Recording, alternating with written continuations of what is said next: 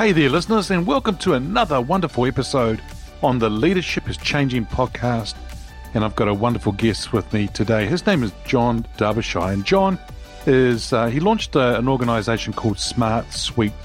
And really, what it does is it's a work management platform that manages processes from any industry on one platform.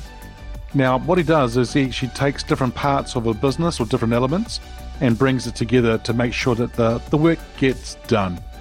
And um, in 2000, he actually founded a company called Archer Technologies, which he later on sold on to EMC, which was fantastic to see him do that in 2010. But you know, throughout his whole career, he's really dedicated to automating every day, doing essential business tasks, and to, to be more smarter about things and more efficient. And prior to that, he held leadership roles in EY and Price Waterhouse.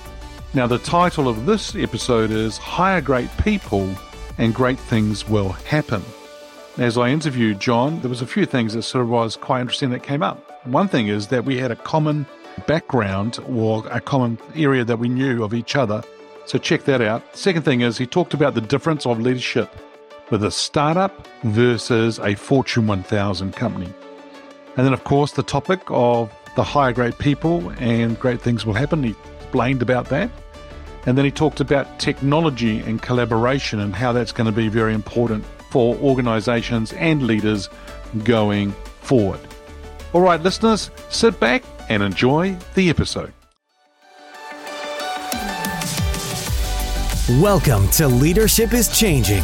Each week, we and our guests provide information and insights through exploring leading change. This is taking your leadership to another level by finding the balance between executive excellence and personal well being through stories that inspire real change. It's time to adapt in our fast moving world when leadership is changing with your host, Dennis Giannoutsas. Hey there, listeners. Welcome to another wonderful session with the Leadership is Changing podcast. Great to have you here with us. And I've got a wonderful guest with me today. His name is John Derbyshire. And John, a massive welcome to you. Thank you very much. It's a pleasure to be uh, with you here today.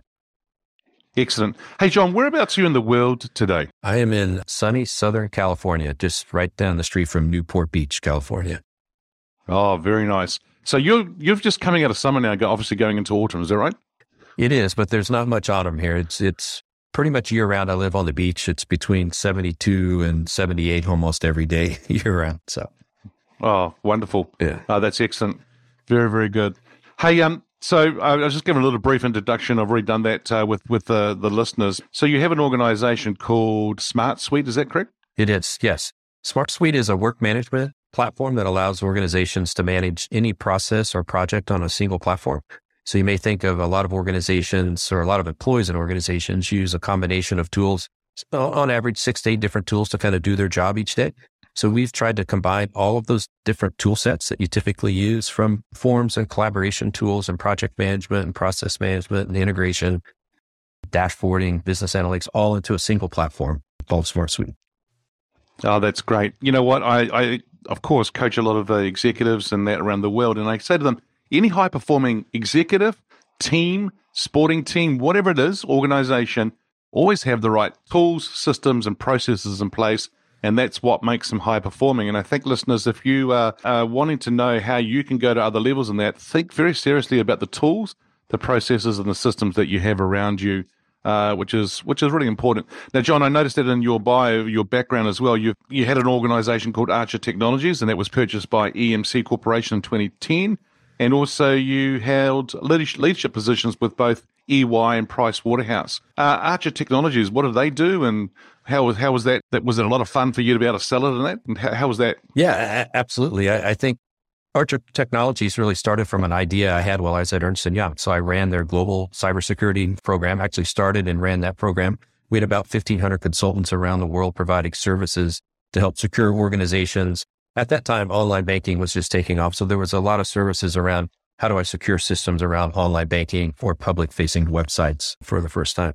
And as I traveled the world and met with customers, uh, I listened to their problems and we would solve that by providing a service. And then six months later, we'd come back and provide the same service again with a new set of recommendations. But there was no process on how to manage security in an organization. So I left Ernst Young, started a company called Archer Technologies. I spent like the first four months just trying to figure out how to solve the problem with technology from a software perspective. I looked at security as a process, just like accounts payable, accounts receivable, HR, any process that's in a company. And the light bulb finally hit me in month four. I figured it out in my head. Uh, approached our first client, which was EDS in Plano, Texas, before we ever had a wrote a line of code. And EDS signed a three year agreement in two weeks and said, you have to be successful. And they actually paid us more than what we proposed for the pricing over the, the SaaS model over three years because they felt it was such a need. And Archer went on to become the leading company in what's known now as governance, risk, and compliance. 75 of the Fortune 100 were customers when we sold the company, 29 of the top 30 financial services companies. Like it just really took off. We were the kind of the first player in that space. They're still operating out of the same location in Overland Park, Kansas, where we founded the company. Uh, it's been sold. EMC was sold to Dell Computers, and then Dell rolled this back out to a private equity group about a year ago. And I hear they're trying to go public, and they have around 700, 750 million a year in recurring revenue. So pretty sizable company. It was it was great to start it with a couple of people. My wife and my mom were co-founders of that. Uh, my wife ran sales and marketing, and my mother uh, ran hall operations uh, for us. Wow, wow, wow. The, this is amazing because uh, I worked for EDS. Oh, really? Um, yeah. And so when would you have paired up with EDS? Would that have been the early 2000s or mid 2000s? Yep. Yeah, it was 2001. Uh, they were our first customer. They were responsible for really the impact that the company had across all these other Fortune 100 companies.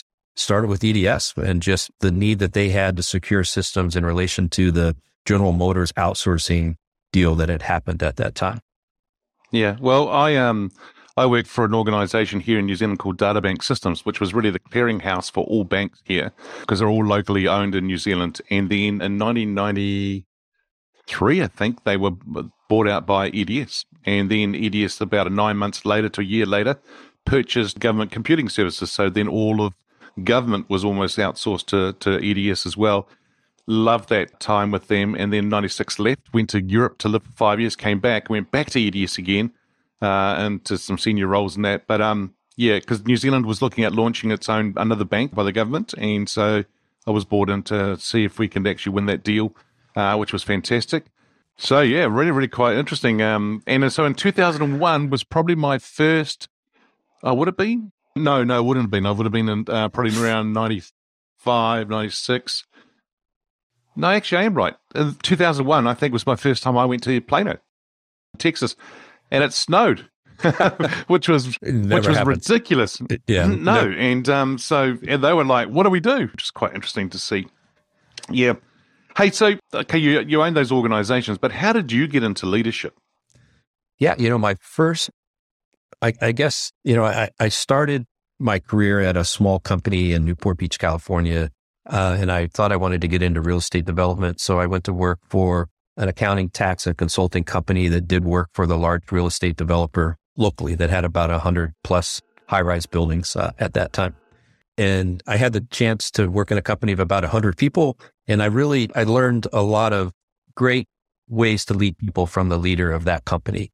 And that kind of propelled me to the next phase of my career when I went to work for Price Waterhouse. That was my first true leadership position. I only had maybe 10 people, 15 people there. That lasted a couple years and we were really, really successful. And Ernst Young hired me away to run their global practice. So I went from running a small team to running a team of about 1500 people just in the matter of two or three years. So that's at Ernst Young was where I really grew up from a, a leadership perspective. Mm-hmm. Cool. Very good. And, you know, running an organization as large as that, that you did, I presume you it all was nice and smooth. There was no problems at all. or in those days, I mean, those days, what was sort of the main focus for for you as a leader?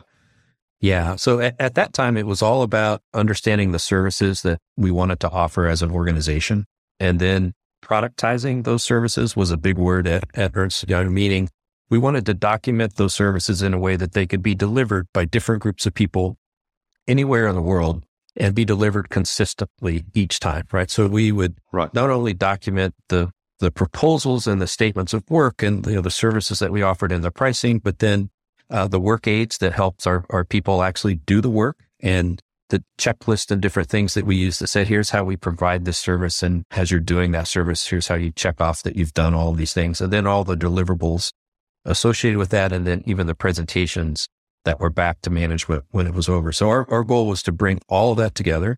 And then I would travel the world and put leadership teams in place that would deliver those services. And I think we had some 30 different geographies around the world. So I spent a lot of time traveling. I think we had 19 just in the US uh, that we were responsible for. And then I would help those leaders in those geographies hire the people that they needed to provide those types of services in their geography. And then one of the key things that we tried to do is we would bring people into these new geographies uh, from another geography. And maybe the New York guys would come to Kansas City and work on projects and show the Kansas City crew how they actually deliver those. So they would be trained by kind of the leading experts in the company. And we created a national practice of kind of the best of the best resources that we had that would continually travel around and help, uh, really help educate the young people that we were hiring that were just coming on board. And some of those people turned out to be the who's who's list today in the cybersecurity space from founding of CrowdStrike and George Kurtz. And I, I, could go on and on, but there was a lot of great leaders that, that were very young at the time that we worked together that went on to, to found and build some of the best companies on the security. Yeah, I, I don't know about you, John, but I think that's that's our role as leaders is to to take people, give them opportunities to grow, and then to see them go off and fly and do really well in other organizations. And um, it must must feel really. I mean, how do you feel about that kind of stuff about them going off to do other things? Yeah, you know, at Ernst and Young, it just kind of happens, and I really didn't think about it. And after the fact, looking back, it's really cool just to be a part of that, to work with those people, to have some influence over their management style when they were pretty young. When I was at Archer Technologies, it was a little more formal. Uh, you know, we had we again hired a lot of really young people, and we had programs and processes in place to really groom and motivate them to help them be as productive as they could. And it's it's been fun to see groups of people leave that company and go start their own companies in that space and in the adjoining spaces as well. And have also been very successful. So I, I think as a, as a leader, one of the most rewarding things personally that I've seen is just some of the people that I hired early on that have went on to do some really amazing things. Mm, tremendous. I think it's just a really, really good thing to see and witness happening. But also, I think it's you know comes back to you as well about what you've done as well to help them and you know and sort of launch them, which which is fantastic. Now, John, um, this this question is going to be an interesting one uh, in the sense that who's your favorite leader and why? Now, this person can be alive or from history. So, John, who's your favorite leader and why? Yeah, it's probably not somebody that you would think. It was the leader that was in my first job in, in my career. So it was a small hundred person, this accounting consulting tax firm. His name was Steve Haskell it was, I, I say this because he was a very tough, but fair leader and very inspiring. And what I, I learned a lot from him in just how to do my job, but I learned a lot about how he interacted and managed people in the company. And the key thing was the culture that he created. It was a work hard, but play hard culture. And that as much as we worked hard each day, and there was a lot of hours that he put in at this company, they had events that happened each week and each month and each quarter that would get the employees outside of the business. And he would, he didn't worry about the cost of those events. He made sure that you enjoyed those events. I still remember hmm. some of the things that we did and the trips that we would take as a company. And he would bring, you know, Greyhound buses and they pull up in front and everybody would get in and we would drive an hour down the Del Mar racetrack and spend a day you know, just having fun and doing things. And you know, like it just turned into every year you look forward to these specific events that happen on these specific months as a team. And it was very motivating and you became very close with the people that you worked with. And that stuck with me through my whole career. And I emulated that in a number of different places that I went where I tried to, we always worked hard, but we tried to create a culture of we're going to go do fun things together and not just with employees. We're going to invite spouses and kids. We're going everybody's included. This isn't just a work thing that's going to happen. Yeah, it's like it's like a big family, right? And uh, and you all enjoy that uh, the time together. Yeah. And, and John, I was just wondering, you know, I mean, it's it's really important that we do do that because recognition, taking time out to celebrate, taking time out to have some fun together as well, is very important. Do you think that leaders today are doing that enough? Uh, probably not. You know, it's it, it's not an easy thing to do. Not every company has the budget to do those types of things. You know, I've, I've worked for a number of companies along the way that would have events like that, but not invite the spouses, which always caused conflicts, right, at home. And yep. The spouses didn't have the chance to really understand your coworkers and buy into what you were doing and understand the maybe the longer hours that, that were there. So, um, yeah, I, I think that's that's something that that have stuck with me as well. That I've always tried to do is make sure that I invite. You know, it's a family type event that we want to invite people to, not just the the employees. Recently, I was at an event, part of an organization I'm a part of, and um, the the two senior leaders came up to to my wife and said to her, "Hey, uh, we just want to thank you for allowing you know to to have time with Dennis and for him to be involved with us and things like that because we really appreciate because it's taking them away from family time and think that that was really big of them, but it was really important because for her, you know, she got that recognition as well.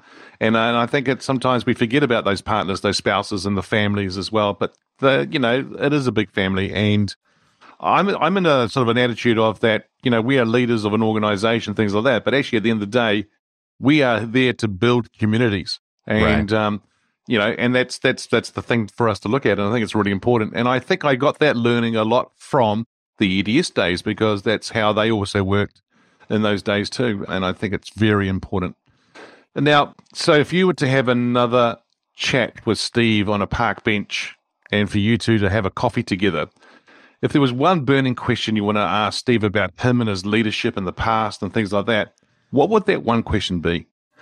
Yeah, I, I you know, Steve has since passed away at a young age, so it's unfortunate that I, I can't do that. But I, I would want to know a little bit more about who he inspired, you know, who inspired him that kind of led to the leadership style that he had, because it was just very soft and casual, but he could also, you, you didn't want to disappoint him. Like, and, uh, but he was very motivating and he tended to, to just spend time with the people in the organization to get to know them. And it, it felt different. It, it, did feel like a family. You know, it, it wasn't mm. a family, but he was creating this family type of atmosphere.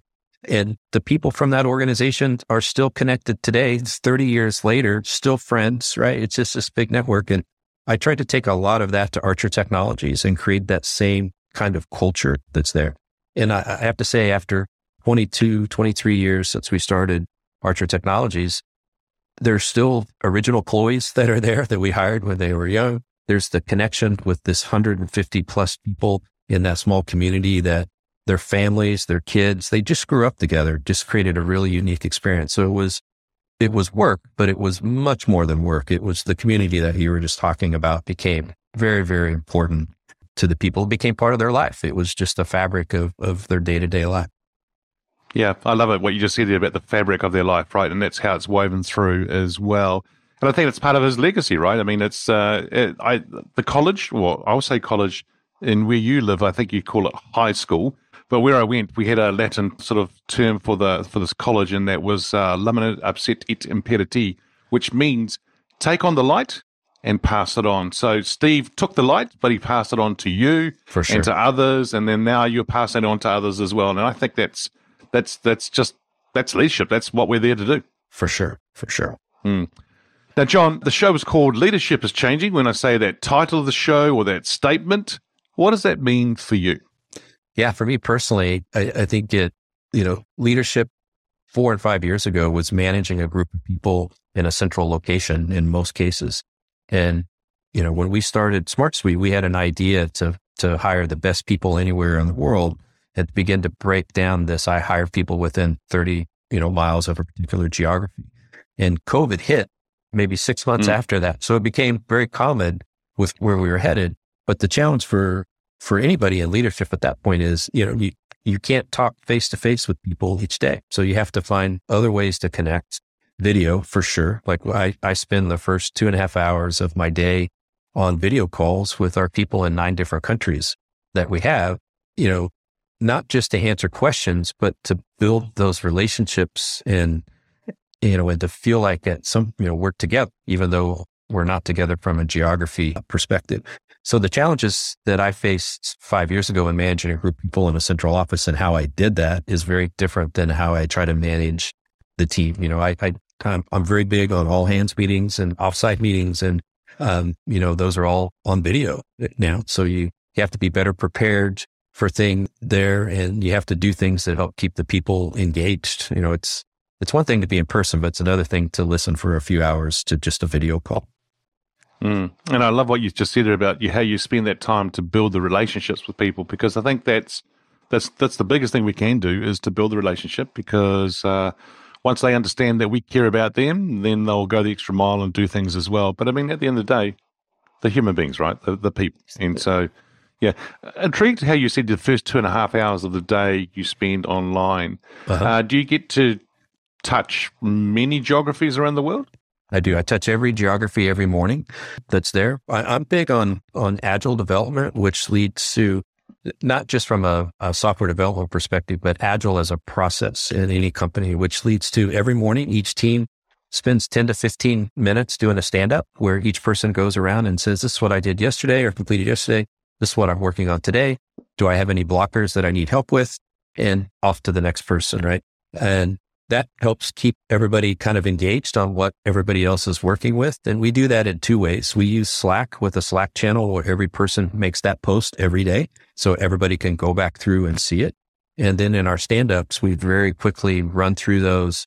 And then we move into any topics that we have that we need to discuss from a software development or, you know, sales marketing perspective that we might have. So I have four of those each morning that kind of kick things off. So I feel like I'm connected with all of the core leadership uh, every day. So five days a week that's there. And then we do all hands meetings where we make sure that we touch everybody together. And we try to do that about once a month where again, we'll have an hour online where just everybody's there. I go through the goals, objectives of the company. I help answer questions. I provide an update on some of the great progress or things that we've done uh, that's there and then have a chance for people to ask questions as well. It's kind of the why. Mm, very cool. Very cool. And Slack, uh, listeners, if you don't know what that is, please do check it out. Wonderful tool. I think it's brilliant. That's who what I use to actually communicate with my production team and also my design team. Uh, Slack, wonderful tool. Um, I think it's, I love it. And um, all good. So, John, the next question here is about what, you know, you and I are living in a very, very fast, ever changing world, you know, whether it be social, data, technology, business everything seems to be getting faster and faster, and, and, and there's a lot of change. What makes a leader successful in this fast paced, ever changing world?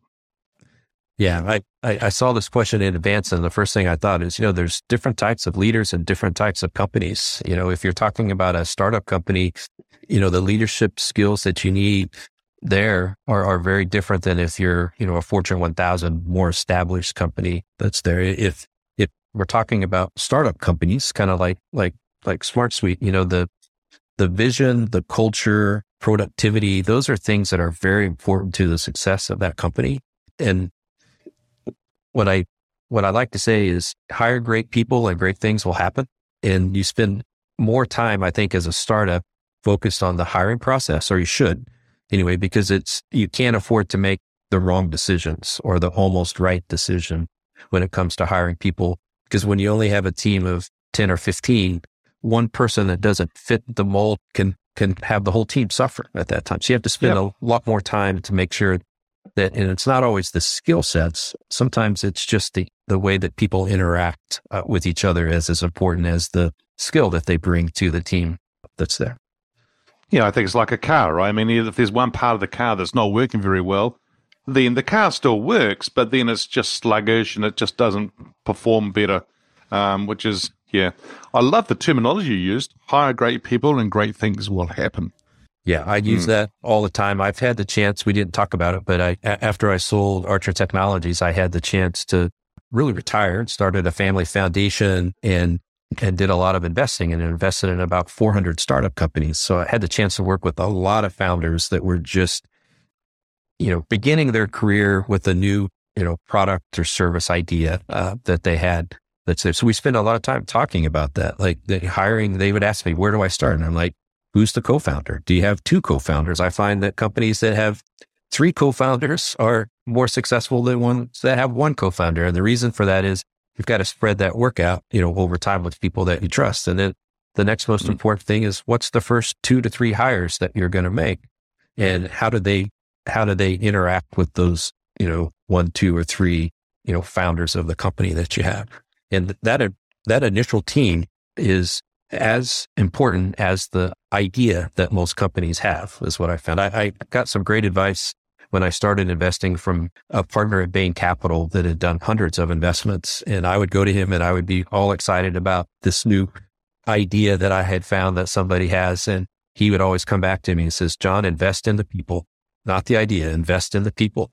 And, Mm. and we would spend lots of time talking about that. And what he really meant was, you know, there's a lot of great ideas, but it's the people that make the ideas work. And if you have great people and a great idea, I mean, that's when you find a unicorn.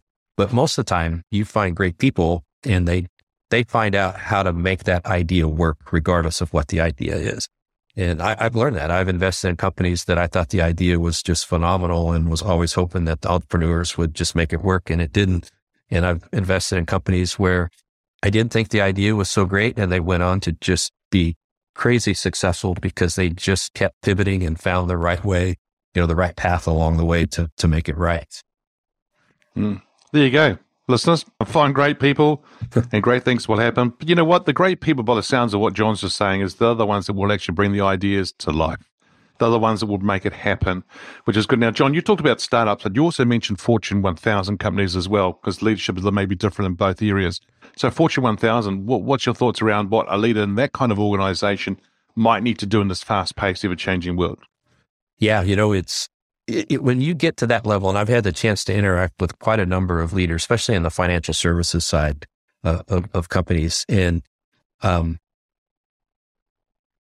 it's not it's not as much about the vision of what they have; it's Mhm. about the execution of the vision that's been in place for some period of time already, and how to sell that execution to the people on the teams. In case in, in some cases 30 40 50,000 people that need to actually do the work to make that company successful so i have to spend more time understanding how do i motivate and incent my employees around the execution the goals and objectives that i have for this particular quarter and what i found is that the- people that not only document that and share that with their employees so people understand what that is and they know how the work that they're doing relates to that i feel those people are more successful than the ones that maybe don't share the goals and objectives all the way down. Uh, the, it may be that I'm just biased towards like, I, I want to know the why Before I sign up for something. And I feel that, you know, that people want to do that. And in the whole hands meetings that I've had for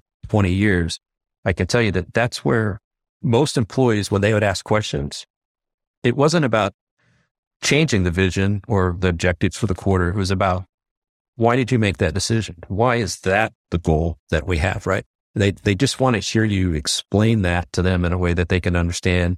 Even if they don't agree, they want to know the why. Like, well, Hmm. How did you get to that place? Yeah, yeah, and I also think that's you know for them to understand is one thing, but I think it's also them asking, "Hey, are we on the right track? Am I okay here? Is it still okay?" That type of thing as well.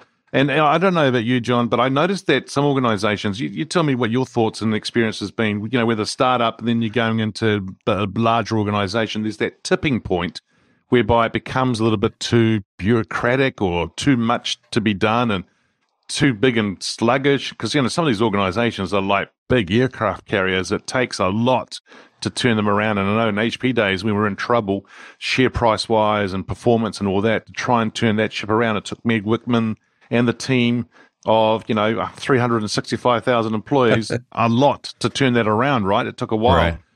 uh, is there a tipping point where some organizations go become then too big and too maybe not too big but too bureaucratic too too much in there into things like processes and systems and things like that probably stopping them rather than enabling them to go off and do things Yeah, I, I, you know, when we sold Archer Technologies, we had about 200 employees, and the company that acquired us, EMC, had I think 43,000 employees. Right, very big difference. And they were known for a couple of things. The first is they were a sales engine, and they were all about sales. So I would say that I don't know the exact numbers, but I'd say 90% of the people in that company had some role around sales and marketing. Right, it was just that was the engine that they had built, and they weren't known as an innovator as much as they were known as a company that would go and purchase innovation. They did a lot of acquisitions. So they spent a lot of time on understanding how to make their acquisitions successful. And they had complete division that focused just on that. When they would purchase a company, that team would come in and apply all of their processes on top of that, mainly software products to really kind of just blow it out from a sales perspective. And I, I learned a lot there that it was very, the bureaucracy was, was very strong. Like they, when they would set goals or objectives, it was once a quarter and those didn't change during that quarter, right? They didn't pivot. They didn't listen to customer feedback and make a change. Whereas at, at Archer Technologies, we every week to two weeks, we were l- looking and listening and pivoting if we saw new features or things that customers needed. And I think the bigger the organization, obviously the harder it is to change in the middle of that three month cycle, especially if you're a hmm. public mm. company and you've given guidance in an area that's that tended at EMC to drive the decisions were was based on the guidance and the stock price that we did. Yeah, those analysts they're sitting there waiting. Oh, what are they going to do? Exactly. They're going to change things. Yeah. So yeah, you did. There was a totally different ball game um, than it would be for a startup for sure. Yeah, excellent. Hey, you and I have been talking about leaders a lot so far. If we change our lens right now and start to think about now employees, in other words, you and I have been employees in the past, and we we may have employees today and things like that. So, how has employees' expectations of leaders changed? Yeah, I, am seeing this at SmartSuite. You know, I we tend to hire quite a number of millennials and Gen Zers, kind of across our workforce. You know, from that early 20s to maybe mid 30s, kind of that range uh, that you see there. And th- there's a couple of things. First off, they're very technology focused and they're very collabor- collaboration focused, meaning uh, they may be working on their computer and at the same time they're on their computer, they're using their mobile phone to do something else at the same time, yep. right? They're used to doing multiple things.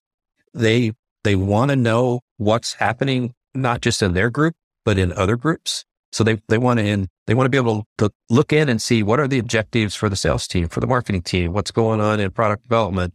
Like it, almost the point that they're a little nosy, but they don't consider it that way. It's part of, they just need to understand the why, like what's happening at the company and why are we doing these things? And I tend to spend a lot more of my time with that, with that particular group of people answering questions on the why that we were just kind of talking about before. Like they, they have a lot of opportunities to work for different companies. They're not as not as focused maybe as our parents, where you would get a job and stay there for a long period of time. Um, it doesn't bother them to work somewhere a year or two and switch to the next job. And the reason that they switch is because they've lost their motivation. They're not learning. Like the minute that those two things happen, they're looking for the next opportunity. There's not, you know, this company loyalty. It's they're looking back to you to say, I'll be loyal to you as long as you're providing these types of things back to me. So we spend a lot more time on collaboration and communication with that group than I have with in the past with other groups. Yeah, very good, very good. Now, John, if I can get you to get your crystal ball out here now, we're going to talk about, we'll think about the future. Where, where do you see leadership being in five years? Yeah, I, I, I think we're seeing a couple of things happen in the market right now because of COVID, and that I don't think remote work is going to go away. I think it's going to become harder and harder for employees to accept jobs where they have to go in the office. Maybe not full time, but maybe part time in the office, part time at home. Um, yeah. And we're finding with, with, again, especially with our Gen Zers, we have people that have moved a couple of times with us to different locations. We have some people that go stay in Airbnbs for two or three months at a time in different countries they do their work during the day, but at night they want to explore and just enjoy this, this, especially across Europe, you know, the rich culture that's there. And uh, at first I was against that. I, I didn't feel like that was in the best interest of the company. But what I found is that some of those people are the most productive people that we have. They get their work done. They're very motivated. They're just excited because they're, there's this constant sense of adventure that's kind of happening with them. Um, I don't love that for the higher management level people that um, sometimes they need to be more, a little more connected than that with the people that they're working with. But kind of the doers, the people that are getting their work done, um, I think you're going to see that um, just become a fabric of, of, business in itself. You're going to see a lot more remote employees. Mm-hmm, mm-hmm. Yeah, very good. Well, John, been a pleasure uh, talking with you today. Um, thanks for joining us. And um, if anyone wants to get hold of you, where, where should they go? Yeah, you can go to smartsuite.com to learn a little bit more about SmartSuite, or you can catch me on LinkedIn of just jon.darbyshire. Uh, it's J O N for John. And uh, yeah, connect with me. I, I'd be happy to connect back. Awesome. Well done, John. Hey, listeners, that's another uh, episode with the Leadership is Changing podcast. Thanks for joining us. Until next time, bye for now.